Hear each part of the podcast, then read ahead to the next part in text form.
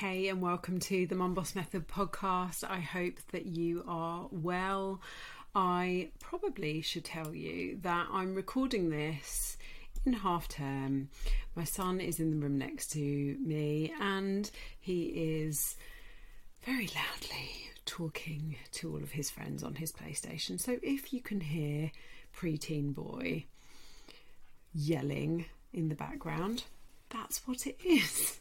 Don't worry, no preteen boy was harmed in the recording of this podcast, but they might be afterwards. Um, I have already asked him to keep it down. We shall see, shall we? Um, in this episode, what I wanted to do was to answer um, some of the questions that have been coming up in my four week Mum Boss Boost. And I thought it would be a really good idea because we've had some great questions this round, and I am running another boost starting on the 26th of June. And I thought it would be great to share with you some of the things that we talk about. And if you are interested in finding out more about that boost, um, even if you're if you, even if you're listening to this after the 26th of June, you can still find out about when my next one is. Just get in contact with me. The way best way to do that is to check the show notes, or you can find me on Instagram, Facebook, LinkedIn, um, or on my website, themumbossmethod.com. So yeah, I've collected together some questions from my clients, and I thought I'd take some time um, to go through those.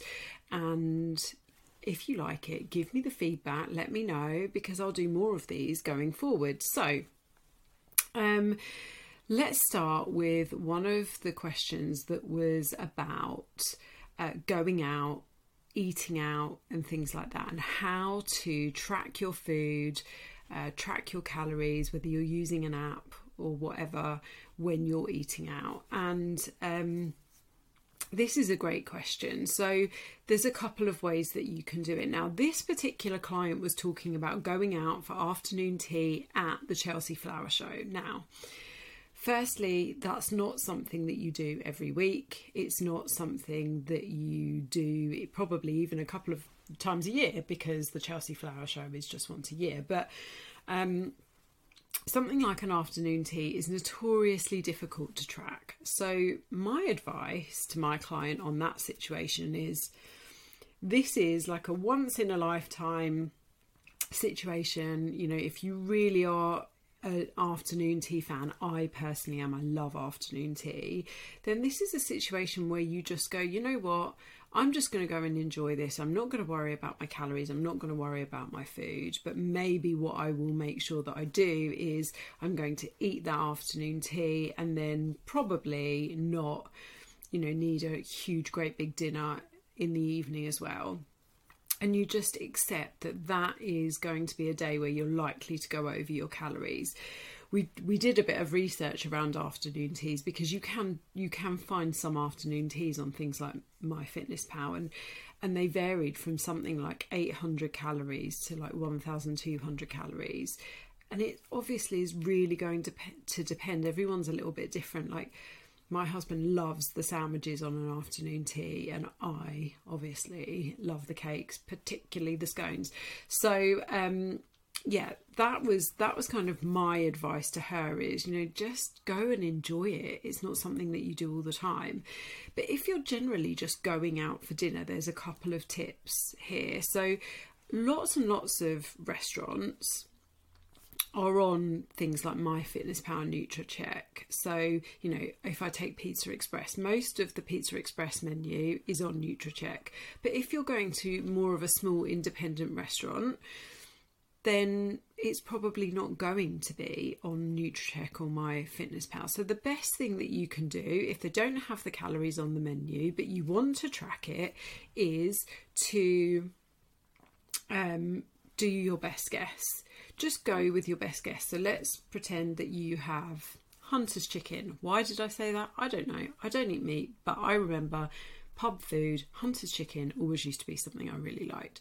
So um, you would go and find a Hunter's chicken, and you'd probably find six or seven entries, and I'd pick like the middle one, the middle calorie version of that, or you can overestimate and, and pick the highest calorie version of that because we know that tracking is something that is you know it's not 100% accurate anyway. I could be sitting here i don't i'm not but i could be sitting here with an apple in each hand right? And if you look on MyFitnessPal an apple's about 95 calories well are both of these apples going to be 95 calories? Or are is one going to be 90 calories and one's going to be 105 like it's it's a, always a bit of guesswork.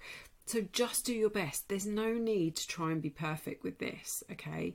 So so do your best. And i would i would say that there's a real big difference between kind of going out for that afternoon tea and that's a bit of a one one off to if you regularly go out for dinner maybe once a week as a family. You know we always used to do this. We'd go out for dinner every friday night to save me cooking on a friday. If you regularly have a dinner out then i would say you know you need to probably make some attempt of tracking it um, but if it's something that's really special or it's a celebration then you know that's a no i'm just going to go i'm going to enjoy it and then i'm going to draw a line under it so that was my tip for my client on that one in particular. Um, the next question that we talked about was uh, about protein and how to up your protein in you know in the best way possible and the particular question I got with was without spending loads and loads of money on you know high protein snacks. Let's be really clear here. Protein is quite expensive. Okay, so you know whether you're eating meat, fish, veggie and vegan alternatives, or you're buying buying the high protein snacks like the protein yogurts, the protein mousses, the protein puddings, protein bars, it's expensive. That's why when you go out for dinner, your meals, the smallest part of your meal tends to be the protein, and the rest of it is lots and lots of carbs because that protein is the the most expensive part of your meal. And so this is this is something that we need to accept that protein is expensive. Now, that being said, the protein goals that I set my clients, and for most women that I work with, I'm looking for them to hit 100 grams of protein minimum. Okay, that is quite achievable on a regular diet in, that includes things like meat, fish, eggs, vegan or veggie alternatives, and you might need to top up using maybe once a day a protein powder, a protein bar, a protein like yogurt pudding or something like that. Um, so, with this client in particular, when we talked about what what was going on with her diet, is I was noticing that most of her protein was coming in her evening meal. Her breakfast and her lunch were really light on protein, and so therefore she was having to rely on protein yogurts and protein um, puddings and things in order to boost that protein um, target up or protein goal up. So, what I would suggest here, and what I did suggest, is that you actually um, you distribute your protein through all of your meals in your day. So, for example, if you're having a chicken salad for lunch, just have more chicken. If your breakfast is Weetabix of milk, how can you make that a protein breakfast. So, what can you swap that to? Could it be eggs? Could it be some Greek yogurt? Could you have some yogurt on the side? Um, or do you follow it with a protein shake if you really, really enjoy um, Weetabix?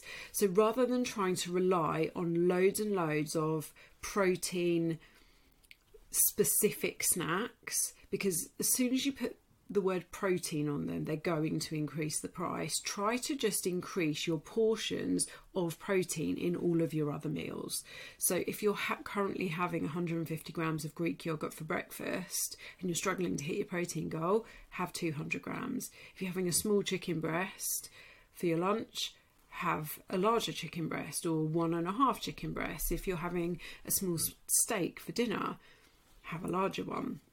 So, increasing your protein and then maybe topping that off with one of those protein type snacks like the yogurts, the bars, etc. per day. Oh, Henry's making some groaning noises. Okay, um, we did have a big question about scale weight, body fat measurements. I'm going to do a separate podcast on that, so look out for that in the next couple of weeks.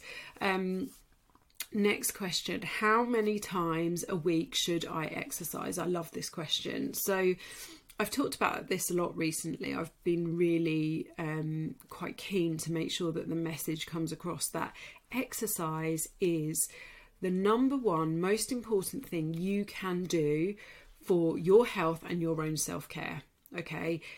Irrespective of fat loss, you should be exercising. So, when people come and work with me, when women come and work with me, my aim is to get them exercising a minimum of three times a week and then adding their steps. So, trying to get them as close to 10,000 steps a day on top of that. Okay.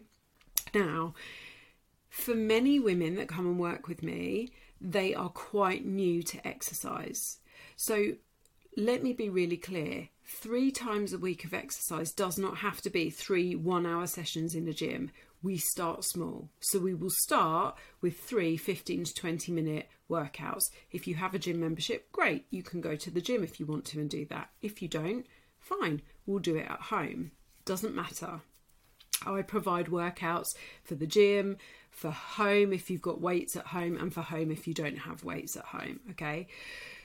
And that leads me on to kind of the type of exercise that, that you're doing as well, because a connected question to that was one of my ladies really enjoys running, but should she be doing more resistance training along with it? Now, this is really important as well, is that if you are a runner or a cyclist and you have goals to you know run a race in a certain time or cycle a race in a certain time or you know you want to do some like an endurance type sport then that should be the main bulk of your training. Because I want you to be better at you know I want you to to be able to do those sports. But if fat loss is your goal then I would really like for those three um, sessions to be resistance training sessions, either using weights or your body weights. And then if you want to add on cycling or running or swimming on top of that, brilliant. Now, I have done a podcast on this before what is the best weight loss exercise for weight loss? And the first rule is what do you enjoy? And you know, many clients start with me just doing what they enjoy. And I've had a, a, conversation with a client this morning. She loves group exercise classes. And then with my encouragement, she's just done her first PT session at a gym and she absolutely loved lifting weights. So now she's going to start working that into her weekly routine as well. Because weightlifting has so many benefits. It is just so good for you. And next week's podcast talks about that a little bit more. So, the minimum time I would like people to be exercising for is three times a week, and we work up to about 30 minutes. Government guidance is actually, you know, five times a week of 30 minutes of quite intense exercise. So, we work up to all of this. Okay, great. Um, Next question was, you know, is there such a thing as good and bad food? And I love this question. So I don't like to use the word good and bad food and bad food because I think it does nothing but strengthen diet culture rubbish in your head. The poison is really in the dose. So if you were going out and eating pizza and McDonald's every day and still going after weight loss, that's not going to be optimal for your weight loss or your health. If you occasionally like some chocolate, or you occasionally like a glass of wine, or you occasionally like some crisps on the side of your lunch, none of that is bad. None of that is bad. So if you start using the, the terms good or bad, I've been good, I've been bad, all you are doing is you are reinforcing this poor relationship with certain types of food. No food is bad unless you're allergic to it and it's going to make you ill. okay, it, everything can be eaten in moderation. So I don't give a list of good or bad foods. There's obviously, you know, food that is really going to be full of nutrients and really good for you and good for your health. And again, I'm going to do a podcast episode on um, eating for health as well. But what we aim for, what I aim for in the Mum Boss method, is helping you to have a, a diet that is really balanced with things that you enjoy and things that are really good for you because we want to make the diet fit into your life, not your life fit around your diet. Okay, so that's really, really important.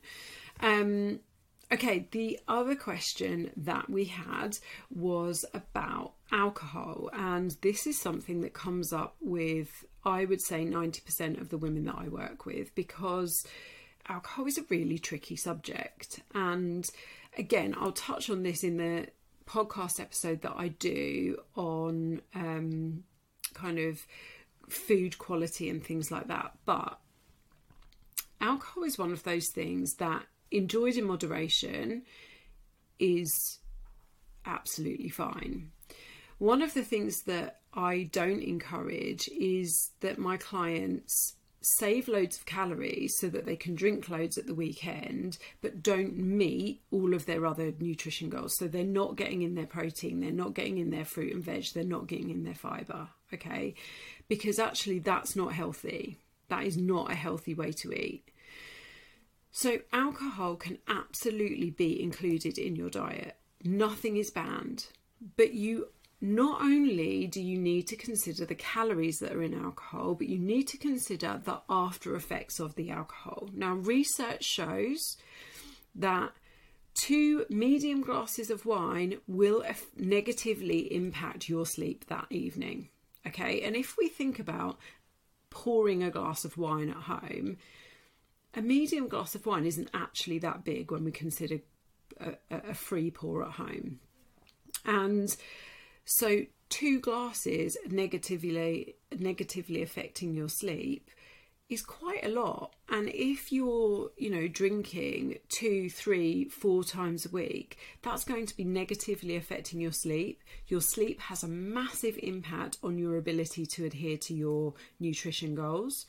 It has, um, you know, the next day, if you are tired, you will find it really hard not to reach for high calorie, high carb, high fat foods. Um, and you will have less energy to get any movement in. So, absolutely, again, I, I really want to say I don't ban anything. Nothing is banned. If you drink, that's fine. But you need to consider the full picture of the drinking. And you also need to consider, and I challenge all my clients on this, how often you're drinking. So, you know, an understanding units of alcohol and what the the the government guidance is. And I've been talking to an alcohol expert recently, and I'm going to hopefully do a podcast episode with her soon as well to go into this in a bit more detail. But you know, if you're drinking three, four, five times a night, even if that's only one or two drinks, three, four, five times a night, then you might want to look at how that could be negatively um, negatively impacting your health. And also, if your connection to that alcohol is, oh, it helps me to relax, it helps me to wind down, I'd also really challenge you on, on your self care and what your self care routine looks like. Because there are other ways of relaxing and winding down outside of drinking a glass of wine or a gin and tonic or something. Again, no judgment here. I drink, I enjoy a drink, no judgment. But people come to me, women come to me because they want to lose weight and they want to feel better and feel more energized and healthy. And this is one of those things that is going to take away from that. Okay. Um, okay, so those were the the really common questions that come up. Um, that I just wanted to address in like a 20 minute episode. As I said, I am currently um, I currently have a uh, a round of boost starting on the 26th of June. That will be the last one that I run before the summer. If you're listening to this after summer, come and check out my website, mumbossmethod.com, and find out when my next one is. If you're interested, please send me a message. Um, if you liked this, these like regular questions and Q&A sessions, then please let me know and um, I'll do more of them. I hope you have an awesome week and I'll speak to you soon. Bye. Thank you for listening to this week's episode. If you enjoyed it, please share it and tag me on Instagram at the Mum Boss Method. And don't forget to subscribe, rate, and review the podcast. Have an awesome week.